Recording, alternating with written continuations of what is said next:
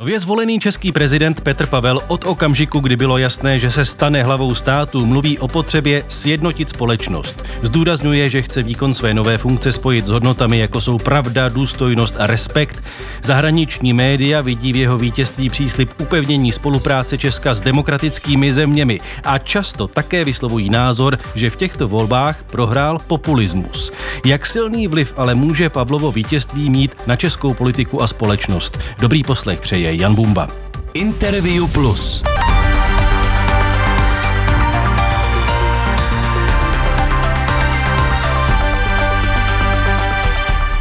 Hostem interview je profesor právní filozofie a sociologie na univerzitě ve velšském Cardiffu Jiří Přibáň. Dobrý den. Dobrý den.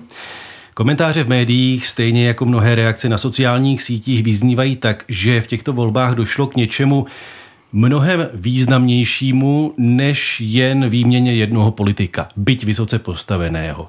Také si myslíte, že šlo opravdu o hodně? Šlo o hodně a e, myslím, že jsme svědkem e, změny, e, která může být e, velmi významná a posílit e, ústavně demokratický systém v této zemi. Protože tyto volby to nebyly jen jedny z dalších demokratických voleb, to byly volby o charakter demokracie. Jakou budeme mít demokracii? Ústavní a liberální, nebo populistickou, vedenou vůdci, a nebo takovou, ve které ústava a základní práva jsou eh, takovým tím základním rámcem i jízdním řádem a závazkem pro všechny politiky. Vy jste mluvil v České televizi o tom, že v prezidentských volbách vidíte završení parlamentních voleb z roku dva tisíce dvacet jedna. V jakém smyslu? V tom smyslu, že proti sobě stály nakonec tyto dvě verze demokracie. Populistická, reprezentovaná silným vůdcem, jakým byl Andrej Babiš, a um, proti tomu uh, opozice proti Andreji Babišovi, která dokázala sjednotit i politicky a názorově velmi různorodé části společnosti. Nezapomínejme, že Petr Pavel nebyl kandidátem politické strany, ale že byl tím občanským kandidátem. On tedy hmm. mohl kandidovat na základě sběru podpisů a obzvlášť v tom druhém kole se ukázalo, že i ti liberální Liberální, městští, mladší voliči, kteří podporovali Danuši Nerudovou, tak díky té velkorysé podpoře Danuše Nerudové, Petra Pavla, se celý tento tábor přesunul, nebo značná část. No prakticky celý, podle průzkumu skutečně to bylo skoro celé. Do, mezi voliče Petra Pavla. To je důležité si tady uvědomit, zopakovat, že se tady skutečně spojily velmi názorově různorodé skupiny obyvatelstva a voličů, kteří nakonec Petra Pavla podpořili proti Andreji Babišovi. Ještě s dovolením zůstanu u toho významu těchto voleb. Americký deník Washington Post citoval vaše slova ve článku o volbách, že ty volby mohou ukázat Evropě, že populismus může být poražen. Myslíte tím tedy, že tyhle ty české volby můžou být nějak významné i pro jiné země? Ano, to jsem myslel a nemyslel jsem tím jenom střední Evropu. Všichni, když žijeme v tomto regionu, okamžitě řekneli se populismus, myslíme na Viktora Orbána a jeho autoritářský režim v Maďarsku nebo na Kačinského oslabení ústavní vlády v Polsku. Ale nezapomínejme, že populismus má skutečně více než padesát odstínů, a že máte populismy pravicové, levicové po celém světě a i západní Evropa si prošla svou vlnou destruktivního populismu. A teď je otázka. Zda se populismus dokáže adaptovat na podmínky ústavní demokracie, jako se to stalo ve Francii, kdy dokonce ten, tyto hodnoty proevropské, prodemokratické najednou reprezentuje populistický prezident, jako je Emmanuel Macron, a nebo zda ten populismus zničí ten demokratický a ústavní rámec, jako se to stalo v Maďarsku a jak jsme toho svědky v Turecku a konec konců i ta zkušenost s vládnutím Donalda Trumpa ve Spojených státech je opravdu napováženou. Když ta hlavní liberální demokracie se dokáže ocitnout v takové krizi, tak pochopitelně to riziko hrozí i v České republice a ta, to vítězství, nebo to už je vlastně třetí porážka Andreje Babiše, se ukazuje, že vlastně čeští voliči um, jsou um, velmi podezíraví vůči extremistickému slovníku. Čím si vysvětlujete to, že česká politika, alespoň tedy podle výsledků těch posledních voleb, se vydává velmi odlišnou cestou od maďarské, od slovenské, od polské? Politolog Ivan Krastev v této souvislosti hovoří o tom, o té české výjimečnosti, že celý region se pohybuje nějakým směrem, ale Česká republika jako by byla výjimkou. Já si nemyslím, že jsme až tak výjimeční. Právě, ale... já si říkám, že oni to Češi rádi uslyší. Ano, určitě by o sobě.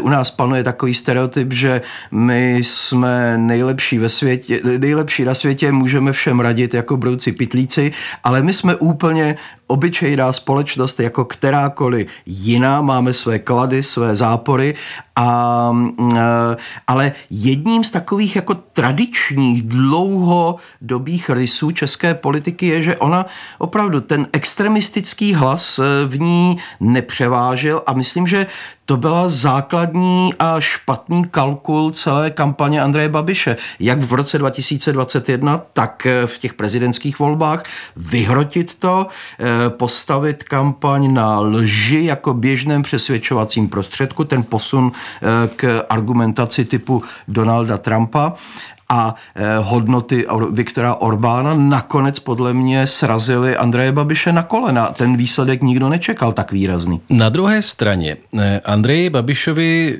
vyčítali tedy jeho kritici drsnou kampaň, ale od šéfky jeho kampaně Tindebarty víme, že ta kampaň byla založena na průzkumech. Jinými slovy, oni by ta témata jako válka nebo boj proti vládě nepoužili, kdyby po nich nebyla poptávka. A to je právě to děsivé a ta hloupost politických marketérů mě skutečně překvapuje, protože, jak víme, základní mystérium demokracie spočívá v tom, že nikdo nakonec nevidí do hlavy toho voliče. A ti, kdo mají průzkumy veřejného mínění, tak se mohou dopustit přesně takové chyby, jaké se dopustil předvolební, nebo ten volební tým Andreje Babiše. Já si myslím, že dokonce ten billboard vejde do učebnic politického marketingu, jako jak se nemá dělat politická kampaň. No on sám, Andrej Babiš, říkal, že marketéři to nezvládli. Aha, tak já jsem neslyšel, ale v tom má určitě Andrej Babiš pravdu. Je na místě otevřít tu otázku, co ještě je etické, co ještě je přípustné v oblasti politického marketingu?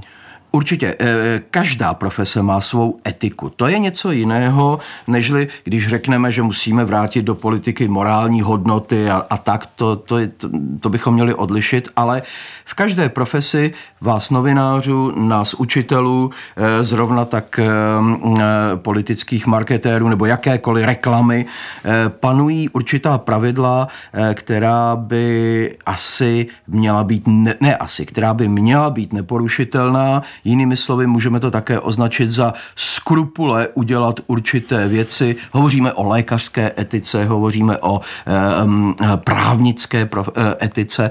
Takže um, to, co, to, čeho jsme byli svědky, a um, ne každý účel světí prostředky, tak to bych to řekl. Hostem interview je dnes právník a sociolog Jiří Přibáň. Posloucháte Interview Plus. Rozhovory s významnými lidmi, kteří mají vliv. Najdete ho také na webu plus tečka rozhlas tečka cé zet, v aplikaci Můj rozhlas, v podcastových aplikacích a video na našem profilu na YouTube. Rád bych se vrátil ještě k tomu mezinárodnímu rozměru těchto voleb. Je vítězství Petra Pavla důležité z hlediska mezinárodního postavení České republiky? Určitě. Jednak se tím potvrdilo to postavení České republiky jako země, která nejde e, orbánovsko-kačinského cestou. Za další, potvrdili se jasně, potvrdila se jasně proevropská spojenecká orientace České republiky. A to třetí, to je právě ten obecný, obecnější rámec, že populisté jsou k poražení a že něco jako občanská společnost může a má svůj politický vliv, svou politickou sílu. Nezapomínejme, že to vítězství Petra Pavla musíme dát do širšího rámce občanské mobilizace proti populistické vládě už Andreje Babiše, když instalovali do úřadu ministryni spravedlnosti Marie Benešovou, sešlo se čtvrt milionu lidí na Letenské pláni. To se nikde jinde v Evropě, v té, obzvlášť té nové Evropě postkomunistické, nestalo. To moji polští, maďarští kolegové kvitovali, jak je to možné, že Češi jsou takto ochotní eh, demonstrovat proti jednomu jmenování. Zdálo se ale tehdy, že to nemá žádný vliv, že to je úplně zbytečné, tyhle demonstrace. Myslíte, že teď v těchto volbách se ukázalo, že vlastně to jistý význam mělo? No samozřejmě, protože vy nemůžete v politice kalkulovat jen s okamžitým účinkem, s okamžitými vlivy a jak víme, máte volby, to je nějaká, nějaké okamžité rozhodnutí, nějaký, které udá nějaký směr, ale pak máte uh, takové ty delší trendy a delší um, uh, vývoj. Uh, Ralf Dahrendorf, slavný německo-britský sociolog, hovořil o tom, že občanská společnost se buduje uh, padesát let minimálně, že potřebujete vytvořit určitou kulturu. Takže já myslím, že jsme tady skutečně svědky toho, že v české společnosti přes všechny obtíže, přes veškerý skepticismus uh, se buduje občanská společnost, kde, pro kterou demokratické hodnoty a určitá umírněnost jsou e, důležité a e, nakonec se to projeví i v těch konkrétních volbách. Souhlasíte tedy s tím hodnocením Petra Pavla, že v těchto volbách zvítězily hodnoty? Já bych možná, protože jsem přeci jenom sociolog, jsem opatrnější se slovem hodnoty, protože hodnoty jsou vlastně velmi nejisté ve společnosti, ale myslím, že vím, co pan prezident má na mysli. Skutečně zvítězily určité principy, za které stojí za to bojovat a ideály, za které stojí za to bojovat. Čili já myslím, že opravdu zvítězila dlouhodobě občanská angažovanost, občanský kandidát se stal prezidentem a občanská společnost si může vydechnout, ale musí sebe sama pochopit přesně to, o čem hovořil prezident Pavel. V celku, ne v rozdělení. Toto nebyly volby, ve kterých byly vítězové a poražení jako konkrétní skupiny obyvatelstva. Toto byly volby, ve kterých jsme zvítězili všichni jako demokraté a všichni jako občané této země. Tak to já chápu ten výrok Petra Pavla. Kdy jste si vy sám začal myslet, že by Andrej Babiš nemusel vyhrát? Já jsem si to začal myslet v, někdy na podzim, v okamžiku, kdy se vytvořila ta silná trojka. Danuše Nerudová s podporou mladšího, liberálnějšího segmentu společnosti, Petr Pavel se svojí eh, vlastně kulturně konzervativní kampaní Vrátit Česku řád a klid. Eh, eh, to byla velmi dobře postavená kampaň z hlediska vítězství, eh, která se určitě nelíbila liberálům, ale byla velmi funkční v těch eh, vyloučených lokalitách, v malých městech, vesnicích, kde eh, skutečně eh, ti lidé se cítili eh, více či méně oprávněně opuštěni a kde doposud lovili populisté a extremisté a um, najednou se ukázalo, že Andrej Babiš je silný kandidát, ale že zdaleka není k neporažení a že dokonce uh, tady jsou neméně silní protikandidáti a hned dva. Když už jste zmínil kampaň, tak Petr Pavel v našem volebním speciálu hned v sobotu řekl, že vlastně už hodil za hlavu tu negativní kampaň, která se na něj valila před druhým kolem voleb. Nemáme důvod pochybovat o jeho slovech, ale měli bychom všichni zapomenout na tu kampaň a na to, co se tady odehrávalo. Um... Politika je kontaktní sport, jak se říká v, i ve Velké Británii. To, že tam padne rána na solar plexus i podpásová, to se stává. Asi bychom neměli zapomenout na to, že v kampani se nesmí lhát. Já jsem opatrný se slovem pravda, jo? ale e, my bychom si měli jasně říct, že lež se musí pojmenovat a na lež se musí ukázat. A e, pokud e, nezapomene na, nezapomeneme na to, že kampaň lží se nevyplácí, tak bychom měli zapomenout na všechny ostatní útoky, i ty osobní, protože e, to i k demokracii patří. Prostě politici v demokracii musí být um, odolní i vůči těmto osobním útokům. Ale um, měli bychom si uvědomit, že každá volba nějak rozděluje, ale že jsme spojeni tou volbou nakonec vždycky jako občané tohoto státu. A když hlava státu, prezident, řekne, že ty volby nakonec zvítězily nějaké hodnoty, tak bychom si možná měli znovu podívat do té preambule ústavy, jaké hodnoty nás činí občany této země. Napadla vás ta hypotetická otázka, co by se stalo, kdyby Petr Pavel nevyhrál? Myslíte, že by hrozilo zhoršení kvality demokracie jako takové v České republice? Mně dokonce nenapadla, to byla moje noční můra, protože po těch dvaceti letech úpadku ústavní demokracie tady, za Václava Klause nezapomínejme, že k zavedení toho Té, té přímé volby prezidentské došlo po naprosto nehorázné druhé volbě Václava Klause v parlamentu České republiky. A ten ústavní rozval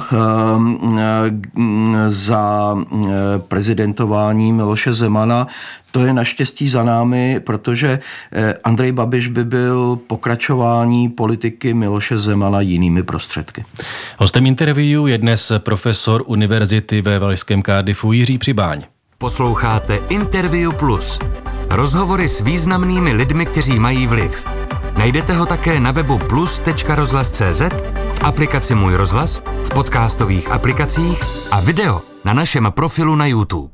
A pojďme prosím k tomu, co může následovat, co může přijít. Jaký dopad na společnost může vítězství Petra Pavla v prezidentských volbách mít? Sklidňující. A sklidňující v tom slova smyslu, že e, ty... E, zákopy, které se tady vykopaly mezi vládou, opozicí, je tady najednou hlava státu, která chce jasně hovořit jak s vládou, tak s opozicí. Která je tady hlava státu, která chce naslouchat občanům v sociální a ekonomické nouzi. A je tady hlava státu, která hovoří, a to je pro mě to nejdůležitější, zcela jiným jazykem než ta odcházející hlava státu. A ten jazyk je,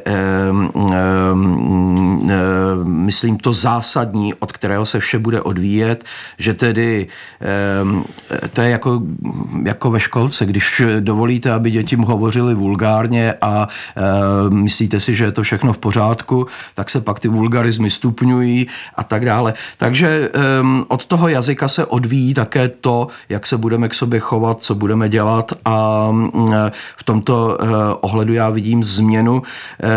Myslím si, že skutečně nastává třetí období v, ve vývoji ústavní demokracie v České republice. Po tom ustavujícím havlovském jsme měli teď dvě období, ve kterém sice vládli mužové listopadu, ale způsobem, který se odkláněl od těch ideálů hmm. listopadu osmdesát devět.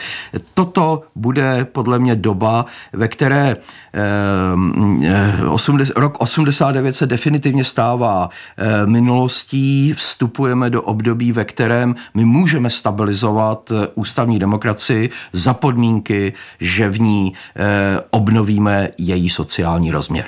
Navážu ještě na ten rok osmdesát devět, protože politolog Jiří Pehe ve svém komentáři pro deník N píše, že tyto volby by mohly změnit i pohled české společnosti na to vyrovnání se s vlastní minulostí. Pavel jako bývalý komunista, který se ale za to omluvil, označil to jednoznačně za chybu a desítky let se snažil to odpracovat. Ano, já s tím zcela souhlasím a dokonce jsem říkal, aniž bych omlouval tu komunistickou bylost Petra Pavla, tak jsem to přirovnával. To je jako kdyby v roce devatenáct třicet osm někdo říkal, že hlavním tématem české, československé politiky tehdy je odrakouštění. Nezapomínejme, že tady je celá generace dneska, pro kterou předlistopadová minulost je skutečně hluboká minulost a že je tady generace, která se chce vyrovnávat i s těmi devadesátými lety. My se musíme vyrovnat i s tou minulostí, která přišla po listopadu, a jde o to právě, jak se vyrovnáváte. Buď to budete křičet, že se vlastně vůbec nic nestalo, a ono se stalo, anebo uznáte, že, se, že ten režim byl nelegitimní, že potlačoval lidská práva a že jsme byli nějakým způsobem její součástí, ale že jde o to, jak jsme se i my sami vyrovnali s tím, jak jsme žili před rokem osmdesát devět. A to, co je za Petrem Pavlem v devadesátých letech, no tak to je ten nejlepší způsob také, jak se vyrovnat i se svou osobní, ale i s tou kolektivní minulostí. Nemohou být ty naděje vkládané do Petra Pavla až přehnané? Může on skutečně být, znovu opakuju, ve významné ústavní funkci, ale jeden člověk může změnit tu příčlověčnou blbou náladu? Nemůže, samozřejmě, že nemůže.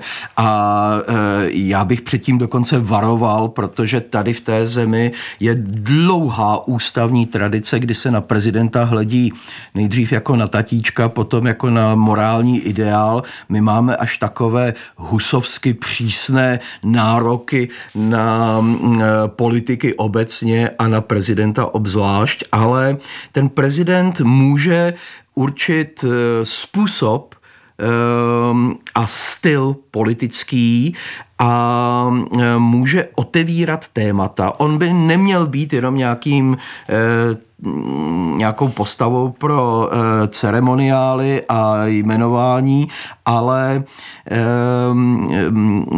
on by měl skutečně být tím ústavním svorníkem. Demokratická politika z principu je založena na střídání vlády a opozice a na politickém soupeření politických stran. Ale potom by tady mělo být něco, kde bychom si měli uvědomit, že jsme přeci jenom něčím spjati, spojeni, a třeba případ rakouského prezidenta nebo slovenské prezidentky Zuzany Čaputové je důkaz toho, že vy jste si vědomi svých pravomocí, ale také svých mezí, a v rámci těch mezí se snažíte vytvářet ve společnosti pozitivní občanskou atmosféru, ve které se všichni přeme, ale demokraticky. Není ale zrovna příklad Zuzany Čaputové důkazem toho, že prezident, prezidentka nebude mít nějaký zásadní vliv na kultivaci zbytku politické scény? Nebo nemusí? Víte, česká a spole- slovenská společnost jsou si v mnohem podobné. My jsme skutečně dva národy, které jsou si tak blízké a tak přátelské, že i ten rozvod byl sametový a vlastně se máme velice rádi navzájem, ale ta politická kultura a politická zkušenost je velmi odlišná na Slovensku. A třeba ty útoky, nebo kterých ty fauly argumentační, kterých se dopouští Robert Fico a jemu podobní, to si myslím, že je cosi, co a, a vůbec ta orientace obecně na východ, tak Češi jsou daleko víc prozápadní, nežli Slováci, co se týče, když jste hovořil o těch hodnotách, tak já bych řekl, co se týče vůbec kulturní a geografické orientace. Slovenská společnost se v tomto mnohem víc blíží třeba bulharské. Ještě prosím krátce poraženému, protože mluvili jsme o tom, jak může politiku a společnost změnit vítězství Petra Pavla. Jak může českou politiku proměnit prohra Andreje Babiše? Um, to je zásadní otázka, kam se posune hnutí ANO, protože po parlamentních volbách dva tisíce dvacet jedna um, jsme tu situaci označili jako Česko hledá levici. A tu levici dnes nereprezentují ani komunisté naštěstí, ale ani sociální demokracie. Levicově orientované voliče skutečně reprezentuje hnutí ANO. A když teď v těch posledních dvou volbách kampaň a rétorika vůdce hnutí Andreje Babiše se posunula na ty extremistické pozice, tak je otázka, co se stane s hnutím ANO jako takovým. Jestli se, ono, populismus není sám o sobě špatný, ale populismus, který směřuje k autokracii, je špatný. Proto já si myslím, že budoucnost hnutí ANO jako populistické, sociálně, populistického hnutí s fakticky sociálně demokratickou politikou nemusí být vůbec něčím patologickým nebo špatným pro tuto zemi. Ba právě naopak, ale jestli to zvládne Andrej Babiš a jestli to zvládnou lidé z hnutí ANO, to je otázka pro hnutí ANO. Právník a sociolog, profesor univerzity v Cardiffu Jiří Přibáň byl naším dnešním hostem. Děkuji za rozhovor. Já děkuji za pozvání, naslyšenou. Od mikrofonu se loučí Jan Bumba.